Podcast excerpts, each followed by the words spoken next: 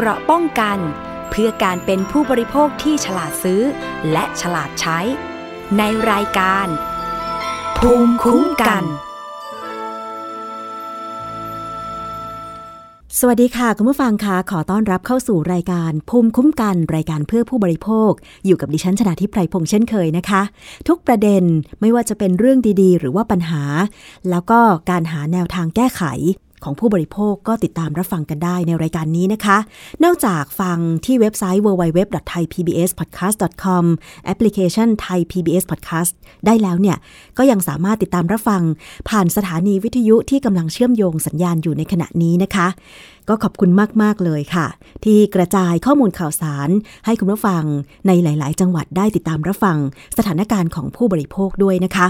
ในยุคนี้ต้องยอมรับว่าพฤติกรรมผู้บริโภคเปลี่ยนแปลงไปค่ะ ในเรื่องต่างๆ ไม่ว่าจะเป็นเรื่องของการซื้อสินค้า การทำธุรกรรมการเงิน การใช้ชีวิตที่เปลี่ยนแปลงไปแบบนี้เนี่ยก็อาศัยเทคโนโลยีนะคะ สังเกตว่าตอนนี้บางคนเนี่ยไม่พกเงินสดเลยนะคะ เมื่อก่อนเนี่ย อาจจะต้องไปกดเงินที่ตู้ ATM ไว้ใช้จ่ายใช่ไหมคะ ไม่ว่าจะเป็นใช้จ่ายที่ตลาดหรือว่าห้างสรรพสินค้า แต่ว่าตอนนี้ค่ะบางคนคือมีโทรศัพท์มือถือเครื่องเดียวก็สามารถซื้อสินค้าได้แล้ว ไม่ว่าจะเป็นการสั่งซื้อสินค้าจากเว็บไซต์ต่างๆ หรือแม้แต่การสแกน QR code นะคะหรือว่าการโอนเงินผ่านแอปพลิเคชันของธนาคาร ซึ่งตรงนี้มันทำให้เราสะดวกมากขึ้น แต่ก็ตามมาด้วยเรื่องต่างๆ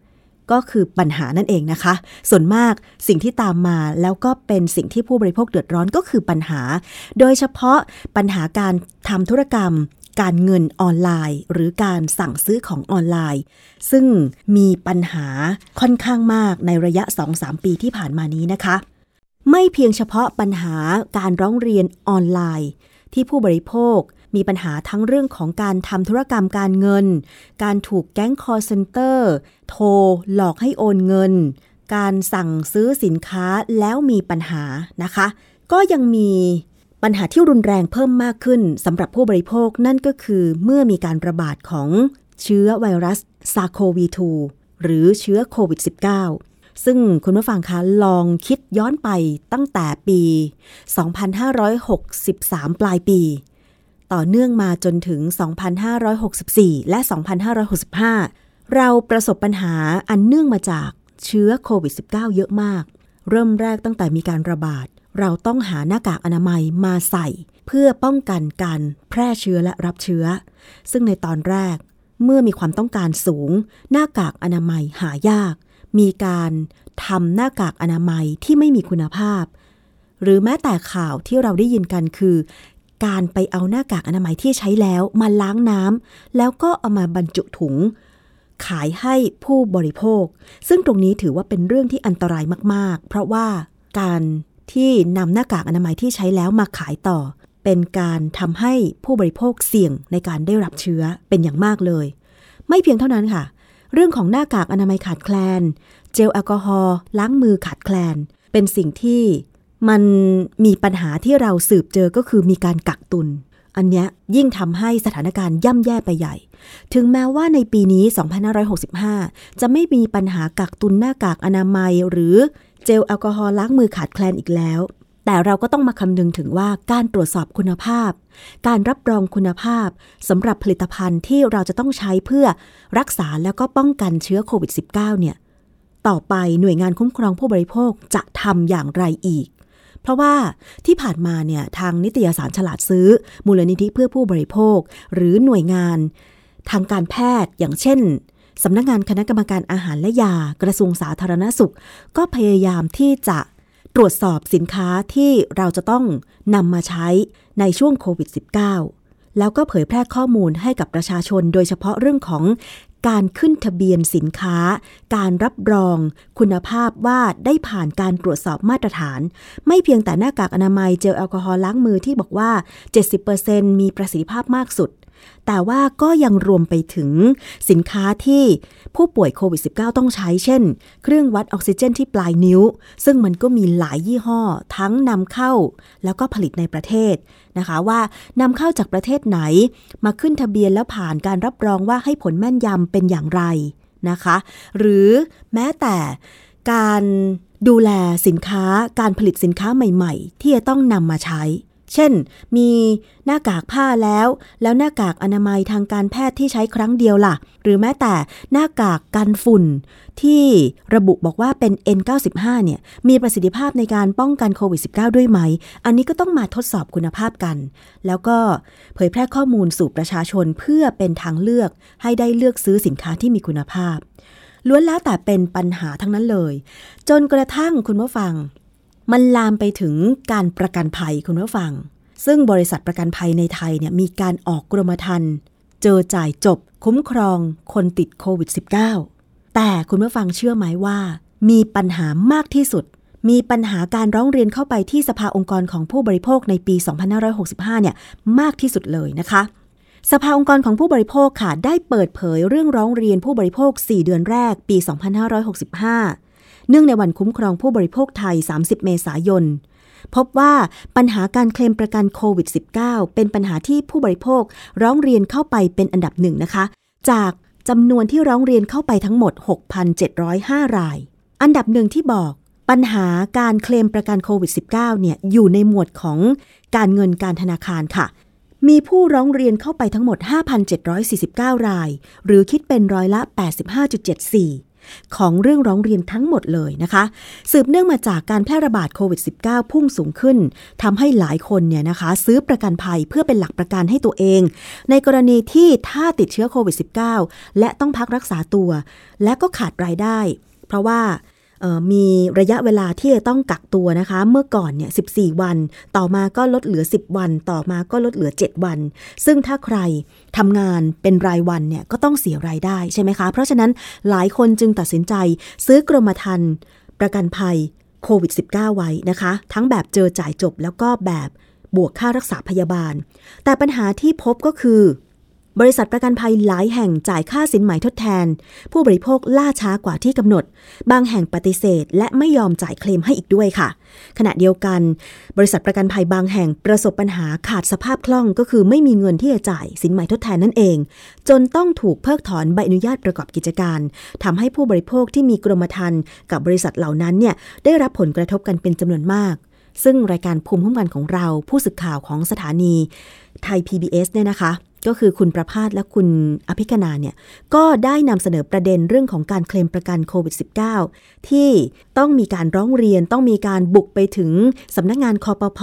บุกไปถึงหน้าบริษัทประกันภัยเนี่ยหลายๆกรณีหลายๆครั้งด้วยกัน ซึ่งเราจะต้องมาติดตามกันต่อไปนะคะว่า ในขณะนี้เนี่ยบริษัทที่ถูกเพิกถอนการประกอบธุรกิจไปก็คืออาคเนประกันภัยเดวันประกันภัย ไทยประกันภัยเนี่ยนะคะ ต้องมีการส่งมอบข้อมูลทั้งหมดให้กองทุนประกันวินาศภัย รับไปดำเนินการจ่ายเคลมประกันโควิด -19 ให้กับผู้ถือกรมธรรม์ไว้เนี่ยนะคะ ซึ่งตอนนี้เขามีการเปิดให้ลงทะเบียนเพื่อขอรับเงินชดเชยเยียวยาแล้วเนี่ยจะต้องมีการหาช่องทางนำเงิน มาชดเชยผู้บริโภคได้เมื่อไหร่ นะคะอันนี้หลายคนก็บอกว่าเป็นปัญหามาก เพราะบางคนไม่ใช่มีแค่ค่ารักษาพยาบาลโควิด -19 เท่านั้น แต่ยังรวมถึงค่าใช้จ่ายอื่น ๆ ที่ตัวเองขาดรายได้ไปด้วยเนี่ยนะคะ อันนี้มันกระทบกับผู้บริโภคจำนวนมากเลยค่ะ ก็คือปัญหาเคลมประกันโควิด -19 ไม่ได้เนี่ยนะคะ อันดับสองที่ร้องเรียนเข้าไป ที่สภาองค์กรของผู้บริโภคก็คือ ด้านสินค้าและบริการทั่วไป มีผู้ร้องเรียนทั้งหมด 872 ราย หรือคิดเป็นร้อยละ 13.01 ค่ะ ส่วนใหญ่เป็นปัญหาซื้อของไม่ได้ของ หลอกขายของไม่ได้มาตรฐาน รวมไปถึงปัญหาการยกเลิกจัดคอนเสิร์ต แต่ไม่คืนเงินค่าบัตรให้ เป็นปัญหาที่ผู้บริโภคร้องเรียนเข้าไปอย่างต่อเนื่องค่ะ โดยเฉพาะปัญหาที่ผู้จัดงานอย่างบริษัท IME Production ประเทศไทยจำกัด ประกาศเลื่อนจัดคอนเสิร์ต 2020 คิมแจจุง Asia Tour Concert in Bangkok ออกไปนะคะ เนื่องจากมีการแพร่ระบาดของโควิด -19 แต่ขณะนี้ยังไม่คืนเงินค่าบัตรคอนเสิร์ตให้กับผู้บริโภคค่ะอย่างไรก็ตามในช่วงที่ผ่านมาก็ยังมีผู้ร้องเรียนกรณีสั่งซื้อสินค้าแต่ไม่ได้รับสินค้า ตามที่สั่งไปจากแอปพลิเคชันจินซ่ามอกว่า 300 รายด้วย บางรายทำเรื่องของเงินคืนแต่กลับไม่ได้รับเงินคืน แล้วก็ยังไม่มีการติดต่อกลับมาหาผู้บริโภคอีกด้วย ส่วนอันดับ 3 ที่ร้องเรียนเข้าไปเป็นด้านบริการสุขภาพ มีผู้ร้องเรียนทั้งหมด 47 รายค่ะ คิดเป็นร้อยละ 0.70 เป็นประเด็นที่กระทรวงสาธารณสุขประกาศให้ผู้ติดเชื้อโควิด -19 เข้ารับการรักษาตัวในโรงพยาบาลใดก็ได้ โดยไม่เสียค่าใช้จ่าย และกำหนดให้โรงพยาบาลไปเรียกเก็บเงินกับกองทุนเจ็บป่วยฉุกเฉินแทน แต่ยังมีผู้ถูกเรียกเก็บเงิน โดยเฉพาะกลุ่มผู้ป่วยสูงอายุ หรือผู้ป่วยที่มีโรคเรื้อรัง ซึ่งโรงพยาบาลเอกชนเหล่านั้นเนี่ยอ้างว่าไม่ได้เข้าร่วมสิทธิเจ็บป่วยฉุกเฉินวิกฤต มีสิทธิทุกที่ตามที่ประกาศไว้ นอกจากนี้นะคะ ยังมีผู้บริโภคร้องเรียนเรื่องโรงพยาบาลปฏิเสธ ให้เข้ารับการรักษาจากการติดเชื้อโควิด -19 อีกด้วยค่ะส่วนเรื่องร้องเรียนที่เหลืออีก 37 ราย เป็นปัญหาความไม่เป็นธรรมในการทำสัญญาซื้อขายบ้านหรืออาคารชุดต่างๆ รวมทั้งปัญหาไม่คืนเงินค่าตั๋วโดยสารให้ผู้บริโภค จากการยกเลิกเที่ยวบินของสายการบินแอร์เอเชีย โดยอ้างสถานการณ์โควิด -19 นะคะ แนวทางการช่วยเหลือผู้บริโภคของสภาองค์กรของผู้บริโภค ต่อกรณีการเคลมประกันโควิด -19 ไม่ได้นะคะ ตรงนี้ก็ได้ยื่นหนังสือให้กับบริษัทประกันภัย และสำนักงงานคอปพอที่เป็นหน่วยงานกำกับดูแลบริษัทประกันภัย ให้เร่งจ่ายเงินค่าสินไหมทดแทนให้แก่ผู้บริโภคที่มีกรมธรรม์ซึ่งบางรายก็ได้รับเงินสินไหมทดแทนแล้วนะคะ ขณะที่ส่วนใหญ่ยังไม่ได้รับค่าสินไหมทดแทนคืน เนื่องจากบริษัทประกันภัยอ้างว่า การล้มละลายจึงไม่มีเงินคืนให้กับผู้บริโภคค่ะ ส่วนปัญหาการซื้อขายออนไลน์เนี่ยแนวทางการช่วยเหลือผู้บริโภคนะคะ ก็ได้ประสานความร่วมมือกับหน่วยงานภาครัฐเอกชน เพื่อจัดการปัญหารวมทั้งทำสื่อเผยแพร่เพื่อให้ความรู้และเตือนภัยผู้บริโภคค่ะ แต่คุณผู้ฟังคะ การทำงานเชิงรุกเป็นสิ่งที่สำคัญของหน่วยงานคุ้มครองผู้บริโภคในยุคดิจิทัลค่ะคุณผู้ฟัง เพราะอะไร เพราะทุกอย่างมันรวดเร็วไปหมดเลย เพราะฉะนั้นการปรับตัวของหน่วยงานอย่างเช่น สภาองค์กรของผู้บริโภค มูลนิธิเพื่อผู้บริโภค และก็หน่วยงานของภาครัฐ อย่างเช่นสำนักงานคณะกรรมการคุ้มครองผู้บริโภค หรือสคบเนี่ยเป็นส่วนสำคัญมากเลยนะคะที่จริง ๆ แล้วเขามีอำนาจตามกฎหมายในการที่จะ เอาผิดตามกฎหมายแก่ผู้ประกอบการที่เอารัดเอาเปรียบ หรือสร้างความไม่เป็นธรรมให้แก่ผู้บริโภคใช่ไหมคะ แต่ว่าการทำงานเชิงรุกของหน่วยงานคุ้มครองผู้บริโภคจะเป็นอย่างไร ทางคณะกรรมการคุ้มครองผู้บริโภค สคบและก็หน่วยงานคุ้มครองผู้บริโภคค่ะ ได้จัดงานวันคุ้มครองผู้บริโภคไทย 2565 ขึ้น เมื่อวันศุกร์ที่ 29 เมษายนที่ผ่านมานะคะ โดยในการนี้ค่ะมีการจัดเสวนาในหัวข้อ ชีวิตเทคโนโลยี กับการคุ้มครองผู้บริโภคอย่างยั่งยืนในยุคดิจิทัลด้วย ซึ่งมีวิทยากรหลาย ๆ ท่านที่ทำงาน เกี่ยวกับการคุ้มครองผู้บริโภคในยุคดิจิทัลเนี่ยไปให้ข้อมูลนะคะ ตอนนี้ค่ะมีหน่วยงานหนึ่งค่ะ ที่อาจจะมีชื่อเป็นหน่วยงานใหม่ หลายคนอาจจะไม่คุ้น แต่มีบทบาทในการคุ้มครองผู้บริโภคในยุคดิจิทัลนี้ ก็คือสำนักงานพัฒนาธุรกรรมทางอิเล็กทรอนิกส์ หรือ Electronic Transaction Development Agency ชื่อย่อก็คือ ETDA อ่านสั้นๆก็คือ EDDA ค่ะคุณผู้ฟัง หน่วยงานนี้เนี่ยทำหน้าที่ในการดูแล ธุรกรรมที่ครอบคลุม ในมิติของรัฐเอกชนและประชาชน ไม่ว่าจะเป็นบริการทางอิเล็กทรอนิกส์หรือ e-service หรือแพลตฟอร์ม ก็คือตามเว็บไซต์ตามแอปพลิเคชันต่างๆนะคะ ซึ่งเป็นองค์ประกอบสำคัญในการทำธุรกรรมทางอิเล็กทรอนิกส์ เพราะการทำธุรกรรมบนโลกออนไลน์อาจมีความเสี่ยง การฉ้อโกง การรั่วไหลของข้อมูล การระรานทางไซเบอร์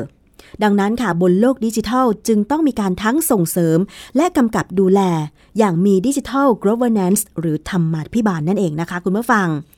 ทางสำนักงงานพัฒนาธุรกรรมทางอิเล็กทรอนิกส์หรือ EDDA เนี่ย ก็จะทำหน้าที่ทั้งเป็นหน่วยงานที่อนุญาตก็คืออนุญาตให้ทำแพลตฟอร์ม อนุญาตให้บริการสำหรับบริการที่สำคัญมาก ๆ และต้องดูแลเป็นพิเศษ เพราะว่าถ้าหากเกิดผลกระทบก็จะเกิดความเสียหายเป็นวงกว้างนะคะ กลไกในการขึ้นทะเบียน เพราะระดับความเสี่ยงของการให้บริการต่างๆ ถ้าเสี่ยงไม่มากอาจจะต้องมาขึ้นทะเบียน กลไกแจ้งให้ทราบ ถ้าเสี่ยงน้อยมากก็อาจจะแจ้งไว้ก่อน และถ้าเป็นระดับที่ต่ำสุดก็คือสามารถทำได้เลย โดยไม่ต้องแจ้ง ไม่ต้องขึ้นทะเบียนหรือขออนุญาต อันนี้ก็คือต้องแจ้งให้ทราบนะคะ ส่วนมาตรฐานที่เป็นโจทย์ที่เอ็ดด้าทำอย่างต่อเนื่อง ว่าการทำธุรกรรมทางอิเล็กทรอนิกส์ต่าง ๆ ต้องมาตรฐานเดียวกัน มีความมั่นคงปลอดภัย ข้อมูลของผู้ใช้บริการต้องได้รับการดูแล ต่อไปนี้คนไทยก็จะต้องศึกษากันเกี่ยวกับกฎหมายที่ออกใหม่ ก็คือกฎหมายคุ้มครองข้อมูลส่วนบุคคล ซึ่งอาจจะเป็นเรื่องใหม่ แต่ต่อไปนี้เนี่ยทุกคนต้องศึกษา เพราะไม่เช่นนั้นแล้วเนี่ยเราอาจจะละเมิดกฎหมายตัวนี้ได้ นอกจากเราจะป้องกันตัวเองไม่ถูกละเมิด ข้อมูลส่วนบุคคลของเราในโลกไซเบอร์แล้วเนี่ย เราก็ต้องไม่ละเมิดข้อมูลส่วนบุคคลของคนอื่นด้วย เรื่องนี้เป็นเรื่องใหม่มากจริง ๆนะคะ ซึ่งดิฉันเองเนี่ยเคยฟังเสวนาครั้งเดียว เดี๋ยวก็ต้องไปศึกษาอีกนะคะว่า ความสำคัญของกฎหมายคุ้มครองข้อมูลส่วนบุคคลตรงนี้เราต้องปฏิบัติตามเนี่ยมีความสำคัญแล้วต้องทำอะไรบ้างนะคะ คุณผู้ฟัง อันนี้คือ หน้าที่หลักๆ ของสำนักงานพัฒนาธุรกรรมทางอิเล็กทรอนิกส์หรือเอ็ดดาค่ะ แต่ว่าในเรื่องของการคุ้มครอง ผู้บริโภคทางด้านออนไลน์เนี่ยหน่วยงานนี้ก็มีการเปิดศูนย์รับเรื่องออนไลน์นะคะทางหมายเลขโทรศัพท์ 1212 แล้วก็ทางเว็บไซต์ต่างๆเนี่ยนะคะ ซึ่งตรงนี้เราจะไปฟังปัญหาของผู้บริโภคที่ร้องเรียนเข้าไปค่ะว่า ที่ผ่านมาเนี่ยมีปัญหาอะไรบ้าง ไปฟังเสียงของคุณประภารัตชัยยศ เจ้าหน้าที่บริหารอาวุโสสำนักงานพัฒนาธุรกรรมอิเล็กทรอนิกส์หรือ ETDA ค่ะ ในส่วนของ ETDA เองนะคะก็จะขอนำเรียนในเรื่องของสถิติปีที่ผ่านมาเมื่อปี 64 เนี่ยมีเรื่องร้องเรียนเข้ามาที่เราติดต่อมาทั้งสอบถามและร้องเรียนรวมทั้งหมดประมาณ 54,000 เคสนะคะซึ่งซึ่งเป็นจำนวนที่สูงมาก เพราะว่าพอเป็นออนไลน์อาจจะนึกถึงทาง 1212 ในจำนวนนั้นเนี่ย แบ่งเป็นปัญหาซื้อขายออนไลน์เนี่ยอยู่ที่ประมาณ 37,000 เคส แล้วก็ลองลงไปเนี่ยจะเป็นเรื่องของเว็บไซต์ผิดกฎหมาย เราก็ไปดูอีกว่าแล้วแล้วในส่วนของปัญหาซื้อขายออนไลน์เนี่ยเรื่องอะไรอะที่ที่เป็นปัญหาเยอะที่สุด ก็เพราะว่าเป็นเรื่องของคือซื้อสินค้าแล้วก็คือไม่ได้รับสินค้าเลย ก็คือเป็นเป็นจงใจมาหลอกลวง แล้วถัดไปเนี่ยถึงจะเป็นอ่าไม่ตรงตามโฆษณานะคะ ค่ะ ไม่ตรงปกไม่ใช่ไม่ซื้อสั่งกางเกงยีนได้กางเกงขาสั้นอะไรอย่างเงี้ยนะคะก็ก็จะเป็นเรื่องแบบนั้น ตรงนี้เนี่ยมันก็เป็นที่มาให้เรามาดูว่าเอ๊ะเราเราจะทำยังไงเนี่ยเราควรนอกจากตัวที่ปัจจุบันเอง เราก็จะไปพัฒนาเรื่องระบบอย่างที่ท่านท่านรองเรียนเมื่อสักครู่ว่า เราพัฒนาแพลตฟอร์ม เพื่อให้มีหลาย ๆ ช่องทาง ให้เขาสามารถแจ้งเข้ามาได้ทันที สอบถาม หรือตรวจสอบก่อน ก็คือตั้งแต่เหมือนต้นน้ำยันปลายน้ำเลย ก่อนที่จะซื้อ เขาควรจะต้องดูศึกษาเรื่องอะไร เหมือนเมื่อก่อนนี้แนะนำว่าอดูรีวิวนะคะ ถ้ามีรีวิวเยอะๆเนี่ยเชื่อถือได้ ตอนนี้เนี่ยพอเราเองตัวเราเองลองไปคลิกดูที่รีวิวรีวิวเนี่ยพอคลิกไปจริง ๆ ข้างในไม่มีอะไรละโบหมดนะก็จะเห็นแต่พวกจำนวนรีวิวก็กลายเป็นว่าอะมันเปลี่ยนไปละเทคนิคที่เขานำมาใช้เนี่ยมันมันใช้ไม่ได้ละมีอะไรอีกที่เราจะทำให้เขา นอกจากตัวความสะดวกในการรับเรื่องร้องเรียนแล้ว เราก็ไปมองเรื่องของภารกิจอีกอันหนึ่งก็คือการสร้างความตระหนักให้ความรู้กับประชาชนนะคะซึ่งของเอ็ดด้าเองเนี่ยเราก็ทำในเรื่องนี้มาต่อเนื่อง อย่างที่ผ่านมาเนี่ยเราทำ Internet for Better Life ซึ่งตัวเนี้ยเรามุ่งไปที่ทั้งไม่ว่าจะเป็นเยาวชน หรือผู้สูงอายุนะคะแล้วก็ในปีปัจจุบันเนี่ยเราอ่ามีโครงการโซเชียลสีขาว ซึ่งเป็นเหมือนการสื่อใช้ดิจิทัลอย่างสร้างสรรค์นะคะตอนนี้เนี่ยเรามีทั้งไม่คือตัวสื่อประชาสัมพันธ์เองเนี่ยก็เป็นอีกหนึ่งช่องทางที่จะให้เข้าถึงประชาชนได้ง่ายขึ้นนะคะเราทำทั้งเป็นรูปแบบของคลิปวิดีโอ แล้วก็เป็นตัวอินโฟกราฟิกที่จะให้ให้เข้าถึงได้ง่ายๆนะแต่แต่ตรงนี้เองเนี่ยเทคโนโลยีก็มีผลเนื่องจากว่า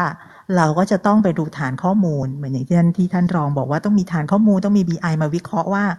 คนกลุ่มไหนที่เหมาะกับสื่อประเภทไหนและช่องทางไหน ถ้าเราจะสื่อสารกับคนอายุ 50 เราควรจะต้องใช้สื่อประเภทไหน หรือถ้าเราจะสื่อสารกับเด็กปฐมเราควรจะต้องไปสื่อประเภทไหนนะ ซึ่งอันนี้เป็นเป็นส่วนหนึ่งที่เอ็ดด้าก็พยายามวิเคราะห์ แล้วก็ต่อยอดลงไป นอกจากนี้เองเนี่ยเราพยายามจะเข้าไปให้ถึงกับทุกกลุ่มนะคะ โดยที่เราทำงานร่วมกันกับทางสำนักงานสถิติจังหวัด เพื่อจะมีการจัดทำในเรื่องของการให้ความรู้สร้างความตระหนักผ่านช่องทางออนไลน์ต่างๆนะคะได้ฟังกันผ่านไปแล้วนะคะ เพราะฉะนั้นเราควรจะต้องมีภูมิคุ้มกันในการใช้อินเทอร์เน็ตนะคะหรือว่าการทำธุรกรรมออนไลน์ต่างๆ ซึ่งผู้สูงอายุค่ะคุณผู้ฟัง อาจจะมีปัญหาเรื่องนี้มากหน่อย แต่ลูกๆหลานๆ หรือคนรุ่นใหม่ที่ได้เรียน ในโรงเรียนในมหาวิทยาลัยเกี่ยวกับเรื่องของเทคโนโลยีต่างๆเนี่ยอาจจะต้องไปช่วยสอน ตอนนี้มีหลายหน่วยงานนะคะที่ช่วยสอนเรื่องของเทคโนโลยี การใช้เว็บไซต์ การใช้สื่อสังคมออนไลน์ อย่างเช่น Facebook Twitter TikTok ใให้แก่ผู้สูงวัย จะได้รู้เท่าทันข้อมูล ว่าควรจะสังเกตอย่างไร เกี่ยวกับเว็บไซต์ หรือสื่อสังคมออนไลน์ ว่าเป็นข้อมูลเท็จข้อมูลจริง เพื่อป้องกันการถูกหลอกนั่นเองค่ะคุณผู้ฟัง ถ้าคุณผู้ฟังมีปัญหาเกี่ยวกับเรื่องของออนไลน์ การใช้เว็บไซต์ หรือการไปเจอเว็บไซต์ผิดกฎหมายต่างๆนะคะหรือแอปพลิเคชันข้อมูลที่หลอกลวง ก็สามารถร้องเรียนไปได้ค่ะที่ EDDA หรือสำนักงานพัฒนาธุรกรรมทางอิเล็กทรอนิกส์นะคะเขามีการเปิดหน่วยรับเรื่องร้องเรียนค่ะ สามารถเข้าไปกรอกแบบฟอร์มนะคะ ได้ที่เว็บไซต์ www.etda.or.th สามารถยื่นแบบได้นะคะ ยื่นแบบฟอร์ม การร้องเรียนที่หน่วยรับเรื่องร้องเรียน งานกำกับการปฏิบัติตามข้อกำหนดสำนักงานพัฒนาธุรกรรมทางอิเล็กทรอนิกส์ อาคาร The Ninth Tower แกรนด์พระราม 9 อาคาร B ชั้น 21 อยู่ที่ถนนพระราม 9 แขวงห้วยขวางเขตห้วยขวางค่ะ หรือโทรไป ที่หมายเลขโทรศัพท์ 02 123 1234 แล้วก็มีอีเมลนะคะ อีเมลไปได้ที่ complaints at etda.or.th แล้วก็นอกจากนั้นเขามีเปิด หมายเลขสายด่วนรับเรื่องร้องเรียนก็คือ 1212 นะคะ อีกหน่วยงานหนึ่งค่ะ ที่ทำหน้าที่คุ้มครองผู้บริโภคไทยนั่นก็คือสำนักงานคณะกรรมการคุ้มครองผู้บริโภค หรือสคบนะคะ ซึ่งตอนนี้ปัญหาของผู้บริโภคเปลี่ยนแปลงไปมาก หน่วยงานคุ้มครองผู้บริโภครับมือแก้ปัญหาให้ผู้บริโภคอย่างไร ไปฟังแนวทางการทำงานของคณะกรรมการ คุ้มครองผู้บริโภค จากคุณสุวิทย์วิจิตโสภา รองเลขาธิการคณะกรรมการคุ้มครองผู้บริโภคค่ะ เซตในโจทย์แบบนี้นะครับ ซึ่งเราก็จะปรับ 4 เรื่องหลักๆ ด้วยกันนะครับ ปรับอันที่ 1 ก็คือในเรื่องของการปรับนวัตกรรม หรือแพลตฟอร์มในการให้บริการ อันเนี้ย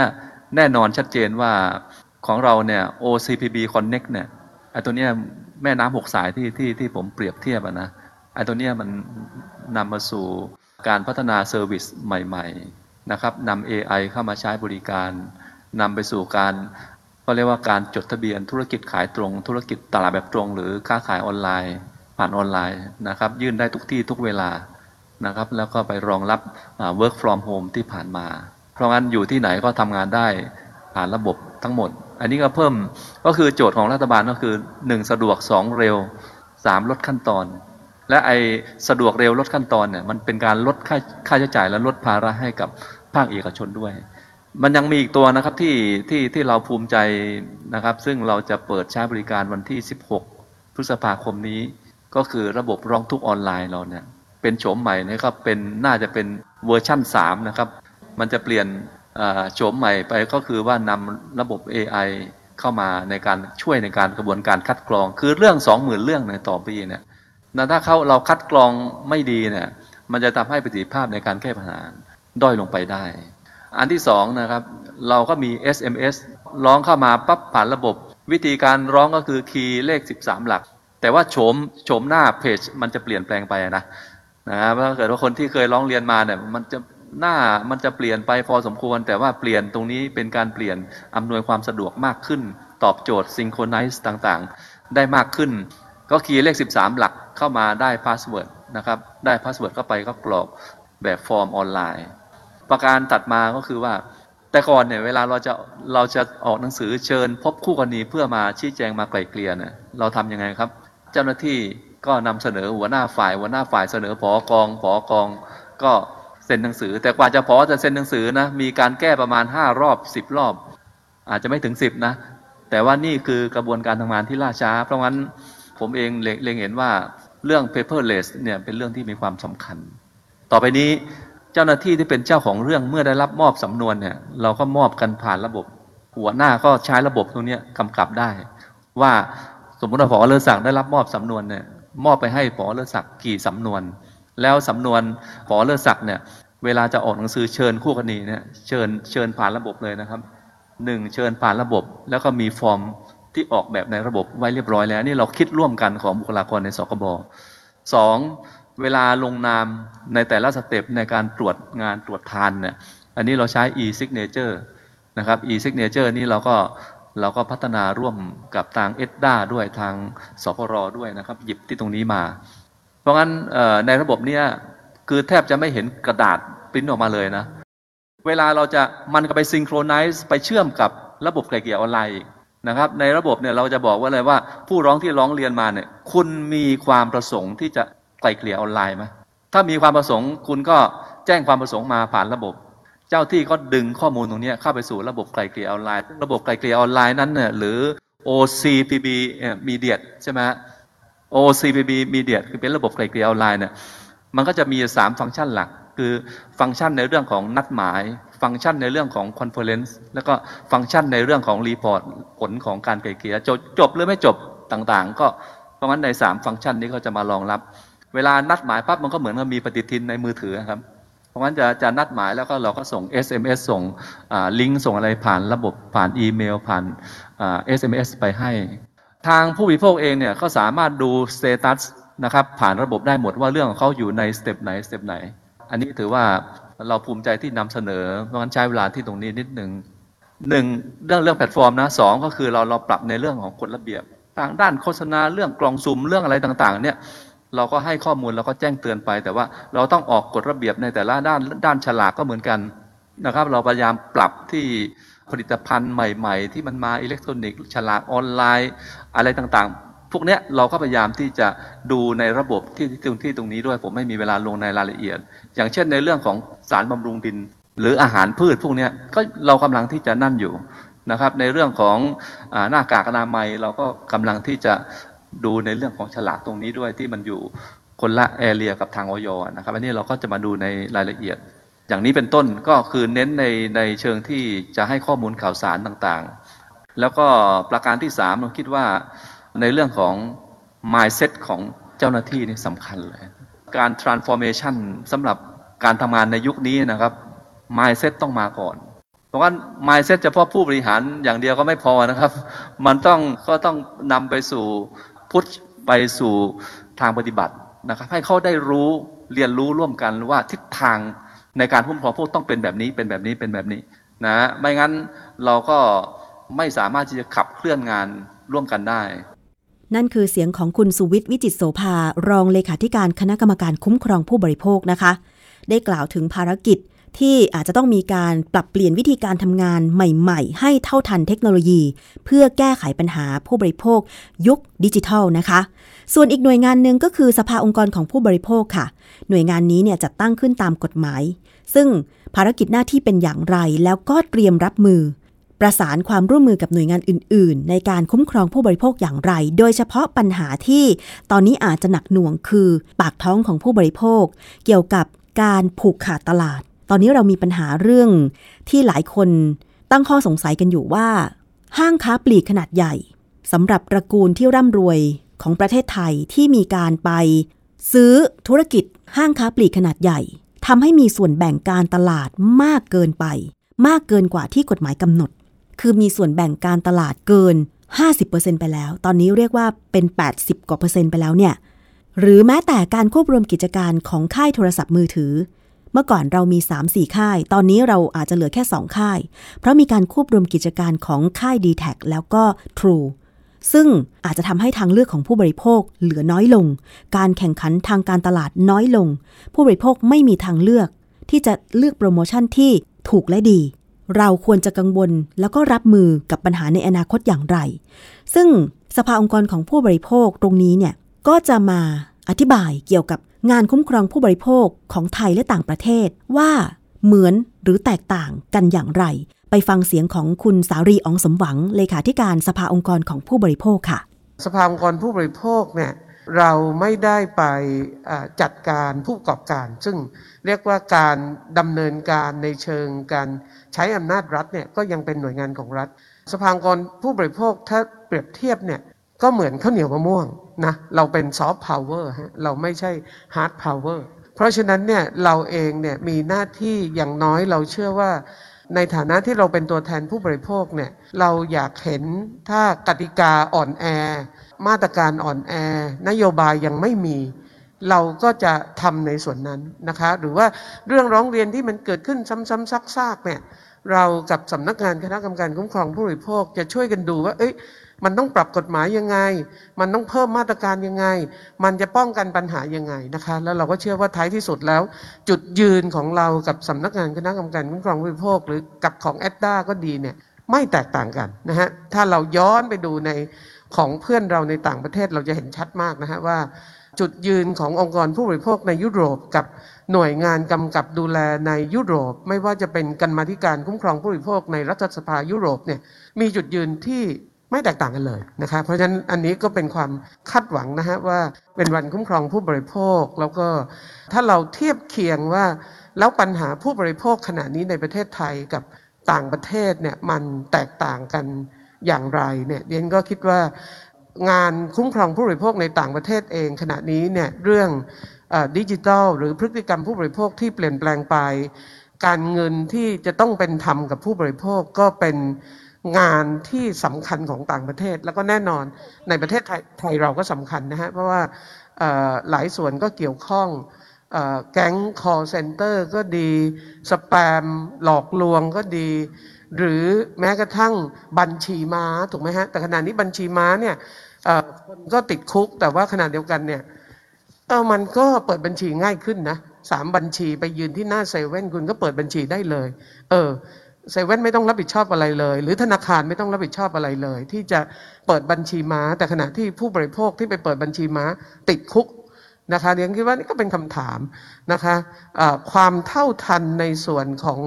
อการเงินในโลกดิจิทัลที่มันเปลี่ยนแปลงไปเนี้ยผู้บริโภคจะจัดการอย่างไร เรื่องที่สองที่เชื่อว่าเรากับผู้บริโภคในต่างประเทศเนี่ยเหมือนกันก็คือ เราเจอวิกฤตเหมือนกัน ไม่ว่าจะวิกฤตสงคราม วิกฤตโลกร้อน ความเปลี่ยนแปลงของภูมิอากาศนะฮะเพราะว่าเราอยู่ในโลกใบเดียวกันนะฮะเพราะนั้นอันนี้ก็คงเป็นประเด็นที่เดนเชื่อว่าไม่แตกต่างกันระหว่างเรากับผู้บริโภคในทั่วโลก แล้วกันที่สามเนี่ยซึ่งอันนี้บ้านเราอาจจะเยอะหน่อยนะฮะก็คือความเท่าทัน ความเท่าทันในสิ่งที่ผู้บริโภคจะรู้หรือเท่าทันในส่วนต่างๆ แล้วก็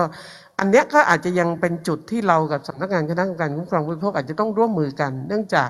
ถ้าดูสิทธิของผู้บริโภคไทยเทียบเคียงกับสิทธิผู้บริโภคในระดับสากลเนี่ยเราก็จะเห็นว่าสิทธิที่ผู้บริโภคจะ right to education โดยเฉพาะเป็น consumer protection education เนี่ยบ้านเรายังไม่อาจจะเรียกว่าไม่มีหรือไม่พอนะคะ เพราะฉะนั้นความเปลี่ยนแปลงต่างๆ เหล่านี้เนี่ย ความเท่าทันของผู้บริโภคเนี่ยจะเกิดขึ้นอย่างไร สภาองค์กรผู้บริโภคถ้าถามว่าแล้วเราจะทำอะไรบ้างเเราออกแบบไว้ 4 เรื่องที่สำคัญนะฮะเรื่องแรกเนี่ยก็คือเรียนเชื่อว่าขณะนี้ผู้บริโภคต้องถือว่ายังไม่ปลอดภัย เราเดินถนนข้ามตรงสะพานลอย เราก็ยังตายถูกไหมฮะเพราะฉะนั้นอันนี้เป็นเรื่องพื้นฐานพูดมาไว้ตั้งแต่ปี 2522 ว่าเราควรจะปลอดภัย ถึงแม้เราจะอยากสวย อยากผอม แต่เรากินอาหารเสริมแล้วเราก็ไม่ควรจะตาย ส่วนที่สองเนี่ยนอกเหนือจากความปลอดภัยเดนเชื่อว่าบ้านเราเนี่ยเรามีอิสระที่จะเลือก แต่ทางเลือกเราก็ถูกจำกัดออย่างเช่น ยกตัวอย่างนะคะขณะนี้สภาก็ให้ความสำคัญกับเรื่องนี้มากก็คือเรื่องการผูกขาด เราเจอไปเมื่อปีที่แล้วเรื่องการควบรวมกิจการของ เทสโก้กับ CP นะคะ แล้วก็ก็เป็นคดีความกันอยู่ แต่ก็เห็นได้ชัดว่ากฎหมายแข่งขันการค้าก็มีเรียกว่ามีจุดอ่อนมาก คุณมีอำนาจเหนือตลาด 80 กว่าเปอร์เซ็นต์ แต่คุณบอกว่ากฎหมายเนี่ยต้องไปดูต่อว่าแล้วเขาผูกขาดหรือเปล่านะคะเพราะว่าแต่ขณะที่ในต่างประเทศเนี่ยแค่คุณมีอำนาจเหนือตลาดคุณก็ทำไม่ได้แล้วนะ เรนคิดว่าอันเนี้ยเป็นปัญหาสำคัญของผู้บริโภคไทย เรามาถึงจุดที่อาจจะต้องช่วยกันคิดว่าเราจะทำให้ผู้บริโภคมีทางเลือกอขึ้นจริงหรือไม่นะคะ แล้วก็สภาองค์กรผู้บริโภคเรามีความมุ่งหวังมากนะฮะอีกอันหนึ่งที่เรนคิดว่าสำคัญเนี่ยก็คือ เรามักจะคิดว่าการคุ้มครองผู้บริโภคเนี่ยเป็นปัญหากับภาคธุรกิจ คุ้มครองผู้บริโภคมากไม่ได้ ธุรกิจจะเจ๊งนี่คือสิ่งที่เราคิดมาตลอดเวลา เพราะฉะนั้นสภาองค์กรผู้บริโภคเนี่ยเราจะทลายกำแพงนี้ เราเพราะเราเชื่อว่ายิ่งคุณคุ้มครองผู้บริโภคมากเท่าไหร่เนี่ยยิ่งเป็นประโยชน์กับทุน คุณจะไปแข่งขันกับคนอื่นได้ คุณจะไปสู้คนอื่นได้ เพราะว่าคุณเข้มแข็ง คุณได้รับการยอมรับจากผู้บริโภค เพราะนั้นสภาองค์กรผู้บริโภคเราต้องทำให้เกิด วัฒนธรรมใหม่นะฮะว่าการคุ้มครองผู้บริโภค ไม่ได้เป็นอุปสรรคกับภาคธุรกิจ แล้วก็ร่วมมือกับทุกส่วนในการทำงานเพื่อที่จะทำให้เห็นว่าการคุ้มครองผู้บริโภคเป็นประโยชน์กับทุน แล้วก็เดี๊ยนก็ดีใจนะฮะที่ท่านสวิตเอ่ยถึงกฎหมายเรียกว่ากฎหมายมะนาว กฎหมาย Lemon Law ซึ่งจริง ๆ อันนี้สำนักงานคณะกรรมการคุ้มครองผู้บริโภคก็ตั้งใจมาก ที่จะผลักดันร่วมกับพวกเรา แล้วก็หลายปีมากแล้วนะฮะ เราทำกฎหมายฉบับนี้ก่อนประเทศฟิลิปปินส์แต่ขณะนี้กฎหมายนี้ฟิลิปปินส์บังคับใช้ไปเรียบร้อยแล้ว แต่บ้านเราเนี่ยกลับไปกลับมาเนื่องจากแก้ไขมากเหลือเกินนะฮะ เพราะนั้นก็หวังว่าเราต้องการความเรียบง่ายของกฎหมาย ซื้อรถใหม่ สินค้าใหม่ มีปัญหาภายใน 6 เดือน ซ่อมสองครั้ง ซ่อมไม่เสร็จได้เงินคืนเต็มจำนวน หรือได้มือถืออันใหม่ โน้ตบุ๊กอันใหม่นะฮะเรียนคิดว่าอันเนี้ยแค่นั้นเองเราต้องการแค่นี้ เพราะว่าคุณไปขายที่สิงคโปร์คุณก็เจอเรื่องนี้ คุณไปขายที่ฟิลิปปินส์คุณก็เจอเรื่องนี้นะฮะบริษัทรถยนต์เนี่ยเพราะฉะนั้นเราจะมีสิทธิที่ได้รับการคุ้มครองเหมือนเพื่อนเราในอาเซียนอย่างไรนะฮะเรียนคิดว่าอันเนี้ยก็เป็นสิ่งที่ สภาองค์กรผู้บริโภคเราให้ความสำคัญ เรื่องความปลอดภัย เรื่องทางเลือก เรื่องการผูกขาดนะคะเรื่องคุณภาพชีวิตโดยความภาพรวมแล้วก็ความเท่าทัน แล้วแน่นอน ขณะนี้เราอาจจะทำน้อยและเดนเชื่อว่าหลายหน่วยงานก็อาจจะยังทำน้อยก็คือ เราจะให้ผู้บริโภคมีส่วนมีบทบาทในการบริโภคอย่างยั่งยืนอย่างไรนะคะ เพราะว่ายิ่งวิกฤตโควิดเนี่ยทุกคน ซื้อของออนไลน์ ทุกคนซื้อของขยะที่บ้านเราเนี่ยมากกว่าในอดีตมาก นี่คือสถานการณ์ของผู้บริโภคไทยในปี 2565 นี้นะคะ ทราบกันไปแล้วว่า เรามีปัญหาอะไรบ้าง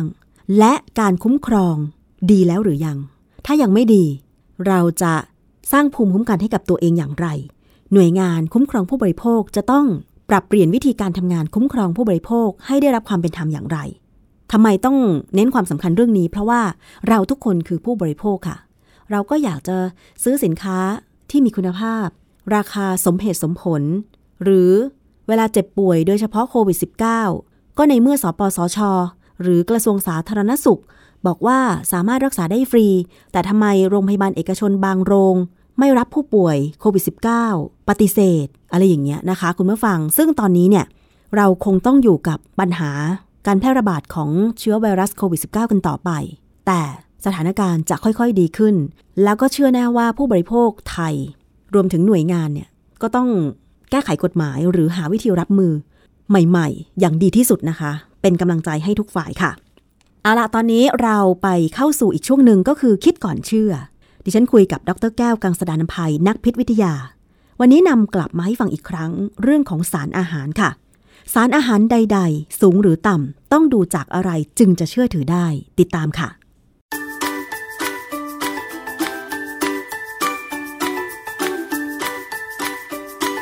ช่วงคิดก่อนเชื่อ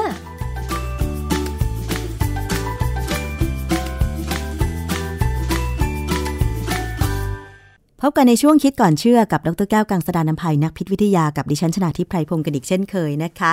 พูดถึงเรื่องของสารอาหารต่างๆ ค่ะ ก็เรียกได้ว่าหลายคนสนใจนะคะ พยายามที่จะรับประทานอาหารให้ครบทุกหมู่ เพื่อให้ได้สารอาหารครบนะคะ แต่ทีนี้บางทีเราก็ไปเจอสินค้า ที่อาจจะมีการระบุฉลากว่า สินค้าชนิดนั้นชนิดนี้มีสารอาหารอะไรสูงหรือต่ำบ้างนะคะ ซึ่งเราก็ดูได้จากฉลากใช่ไหมคะแต่ทีนี้เราจะเชื่อได้หรือไม่ว่าสินค้าที่ระบุว่า มีสารอาหารใด ๆ สูงหรือต่ำต้องดูอะไรจึงจะเชื่อถือได้ อาจารย์แก้วคะ ครับคือเราจะเห็นว่าอย่างคนสูงอายุเนี่ย โดยเฉพาะผู้หญิงนะ สิ่งที่เขาอยากจะได้เห็นบนฉลากคือ อาหารนี้มีแคลเซียมสูง อาหารนี้ปราศจากคอเลสเตอรอลค่ะ อะไรแบบนี้นะซึ่ง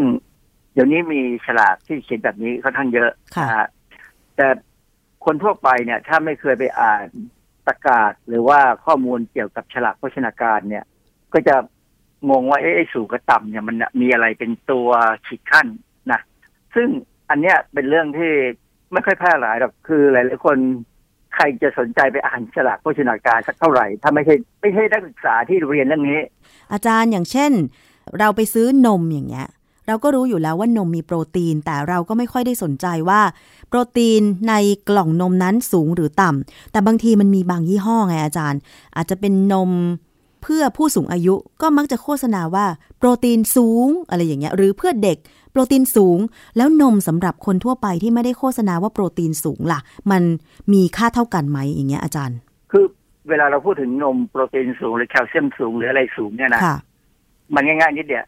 สมมตินมเนี่ย มีโปรตีนมีแคลเซียมมีอะไรในระดับหนึ่งแต่ถ้าเขาดึงเอาไขมันออก ร้อยละ ของสารอาหารมันจะเพิ่มขึ้นทันทียังเพไงราะร้อยละของไขมันมันถูกดึงออกไป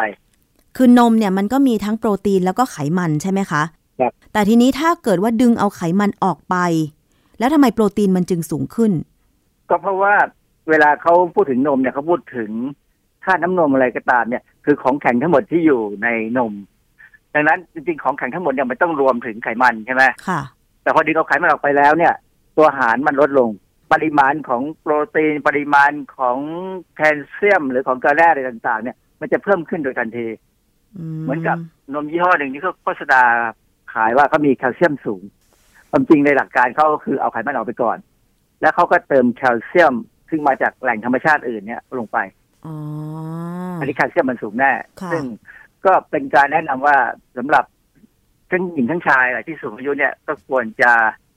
จะกินไอ้นมประเภทนี้นะฮะค่ะ อาจารย์แล้วเราจะรู้ได้ยังไงว่าปกติโปรตีนในนมเนี่ยมันควรจะเป็นเท่าไหร่ แล้วถ้าเราได้เห็นโฆษณาว่าโปรตีนสูงอย่างเงี้ยมันควรจะเป็นเท่าไหร่เออความจริงโปรตีนในนมเนี่ยไม่ใช่ตัวประเด็นที่สำคัญนักอะที่ควรสนใจ เพราะว่าเรากินโปรตีนได้จากที่อื่นค่ะนะแต่ว่าในนมเนี่ยส่วนใหญ่เราสนใจเรื่องแคลเซียมมากกว่า แต่ว่าถ้าสนใจโปรตีนก็ไม่มีปัญหาอือฮึหาข้อมูลได้ในอินเทอร์เน็ตค่ะแต่คราวนี้คำว่าสูงหรือต่ำเนี่ย เขาใช้ข้อมูลอย่างนี้ เขาบอกว่าข้อมูลนั้นให้ความรู้ทางโภชนาการที่ถูกต้องแก่ผู้บริโภคเนี่ยนะ ถ้ามีจริงก็ต้องบอกว่าต้องมีอย่างน้อย10เปอร์เซ็นของไทย RDI RDI ก็คือขนาดที่เขาแนะนำให้คนไทยกินแต่ละวัน recommended daily intake ดังนั้นถ้าจะกล่าวว่ามีสูงกว่า ก็ต้องสูงกว่า 20%ขึ้นไปแต่ที่กำหนด แต่ประเด็นปัญหามันอยู่ตรงนี้ มันอยู่ที่ว่าใครจะไปดูค่าไทย RDI ใช่ และจะหาดูได้ที่ไหน นั่นน่ะสิออยต้องเข้าไปมีบอกไหม หรือว่ากระทรวงสาธารณสุขมีบอกไหมคะอาจารย์เออจริง ๆ Google ก็บอกได้ Google จะพาไปหาได้อือฮึถ้าคิดถ้าเขียนดูแล้วเขาก็จะพาไปเว็บ ซึ่งเป็นของกรมอนามัยเนี่ย มีกองมีสำนักโภชนาการเนี่ยเขาก็คงมีอยู่แล้วนะฮะหรือไปที่สถาบันโภชนาการก็ควรจะมี คณะสาธารณสุขก็ควรจะมีที่จะมีตัวเลขพวกนี้ให้ดูนะฮะสำหรับคนที่เข้าเน็ตได้ หรือเข้าเน็ตเป็น หรือว่าบางคนเนี่ยเราเห็นชาวบ้านเนี่ยนะผมผมประหลาดใจนะ ชาวบ้านระดับ คือระดับชาวนาเนี่ยเขาใช้เน็ตเหมือนกันนะ มากกว่าผมอีกค่ะแต่เขาใช้อย่างอื่นอือฮึเขาไม่ค่อยจะใช้อยากความรู้เขาใช้ไลน์เฟซบุ๊กใช้อะไรก็ตามนะทำไงจะสอนให้ชาวบ้านกลุ่มเนี้ยกลุ่มที่อยู่เป็นหลักของประเทศเนี่ย เข้าไปในเว็บที่มี ประโยชน์คุณค่าเออที่มีประโยชน์ที่เขาทำให้เขารู้จักว่าควรจะกินอะไรค่ะเพราะฉะนั้นคำว่าสูงเนี่ยต้องมียี่สิบเปอร์เซ็นขึ้นไป จะถามไหมว่ายี่สิบเปอร์เซ็นทำไมถึงต้องยี่สิบเปอร์เซ็นนั่นน่ะสิคะผมเดาเอานะค่ะผมยังไม่ได้อ่านแท้ๆคือผมเดาคือจริงๆเนี่ย เวลาเราบอกว่าสูงต่ำมากมายเนี่ย ในทางสถิติ วิชาสถิติเนี่ยเขามีกราฟอยู่ตัวหนึ่งเขาเรียกกราฟ normal distribution ซึ่งมีลักษณะกราฟเป็นรูประฆังคว่ำ เวลาเขาบอกว่ามีการกระจายข้อมูลเนี่ย ข้อมูลต่างๆ มันมักจะกระจายเป็นรูประฆังคว่ำนึกออกไหมเป็นรูประฆังก็คือค่อยๆเพิ่มขึ้นแล้วก็ลดลงค่ะนะจำนวนประชากรก็จะส่วนใหญ่ก็สมัยก่อนเราก็เคยเป็นรูประฆังคว่ำคือกระจายไปว่ามีคนสูงอายุอยู่น้อยๆคนอายุน้อยๆอยู่น้อยๆคนอายุปานกลางเป็นผู้ใหญ่จะอยู่ตรงกลางนี่จะเยอะ อันนี้คือระฆังคว่ำนะแต่ว่าเวลาเราพูดถึงไอ้ตรงกลางสุดเนี่ย มันจะเป็นค่าเฉลี่ย หรือค่าภาษาอังกฤษใช้คำว่า mean เวลามีมีนเนี่ยจะต้องบอกว่ามี SD หรือ standard deviation หรือค่าแปรปรวน ค่าแปรปรวนเนี่ย มันจะแบ่งออกไปข้างละ ตรงกลางเนี่ยจะมีค่าหนึ่งจะเป็นค่าเฉลี่ย แล้วก็แบ่งเป็นค่าแปรปรวนอีกข้างละสองส่วน ด้านซ้ายส่วนด้านขวาส่วน ซึ่งแต่ละส่วนเนี่ยจะเป็นประมาณ20เปอร์เซ็นค่ะ ผมว่าเดาว่าตัวเลขพวกเนี้ยมาจากไอการใช้ค่า normal distribution เนี่ยเป็นตัวเอามาใช้ เพราะว่าเวลาผมสอนเด็กในวิชาที่ผมสอนเนี่ยนะ มันมีวิธีการหนึ่งในการประเมินความเป็นฤทธิ์ก่อกลายพันธุ์ของสัตว์ทดลองเนี่ย เราก็ใช้ตัวเลขแบบเนี้ย ผมก็เลยเดาว่ามันเป็นลักษณะการดูค่าแปรปรวนของตัวค่า mean ของค่าที่ควรจะเป็นค่ะ คือเพิ่มขึ้นอีก 20เปอร์เซ็นต์ก็ถือว่าเยอะค่ะสูงขึ้นนะ ซึ่งมันอาจจะเป็นค่าที่ฟังแล้วสถิติไปหน่อย เวลาเราบอกว่าอาหารเนี่ย มีอะไรสูงหรือระต่ำก็ตามเนี่ยอย่างอย่างถ้าในกรณีของคอเลสเตอรอลเนี่ย เรามักจะเจอว่าเขาบอกว่าต่ำค่ะไขมันบอกว่าต่ำโปรตีนบอกว่าสูงอือฮึแคลเซียมบอกว่าสูงเนี่ยนะฉลากนั้นถ้าระบุอย่างนี้นะต้องทดสอบได้ต้องอือฮึศึกษาได้ว่าเป็นจริง อาจารย์แล้ววิธีการจะศึกษาว่าสิ่งที่เขาโฆษณาข้างฉลาก อย่างเช่น โปรตีนสูงแคลเซียมสูง หรือไขมันต่ำเนี่ย คนธรรมดาทั่วไปทดสอบได้ไหมทดสอบไม่ได้ ต้องโทรไปถามออยนั่นน่ะสิเขามีสายด่วนเนี่ย แล้วจะเชื่อได้ยังไงอะ กว่าจะโทรถึงออยก็หลายขั้นตอนแล้วอาจารย์ ถ้าเราสงสัยเนี่ยเราโทรไปถามเขาไม่ไม่ไม่ยากหรอกมันมีตัวเลขมันมีสายด่วนของเขาซึ่งตัวเลขสิตัวเนี่ยนะซึ่งค่ะหนึ่ง Google เยห้าห้าหกสายด่วนออยคือโทรไปถามเขาว่าสินค้าชื่อนี้นะมีอาจจะมีเลขรหัสมีเลขอะไรของเขาเนี่ยนะ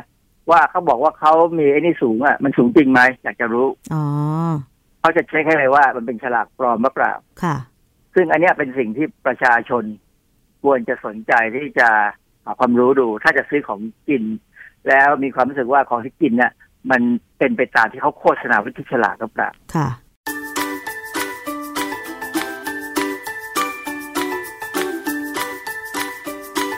ช่วงคิดก่อนเชื่อ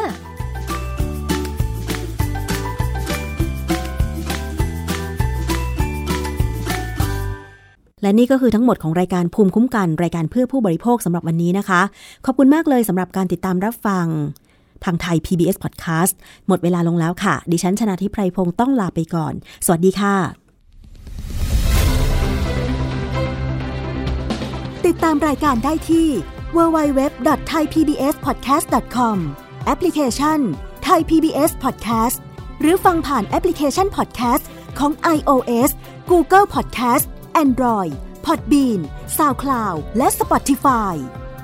ติดตามความเคลื่อนไหวของรายการและแสดงความคิดเห็น โดยกดถูกใจที่ facebook.com/thaipbspodcast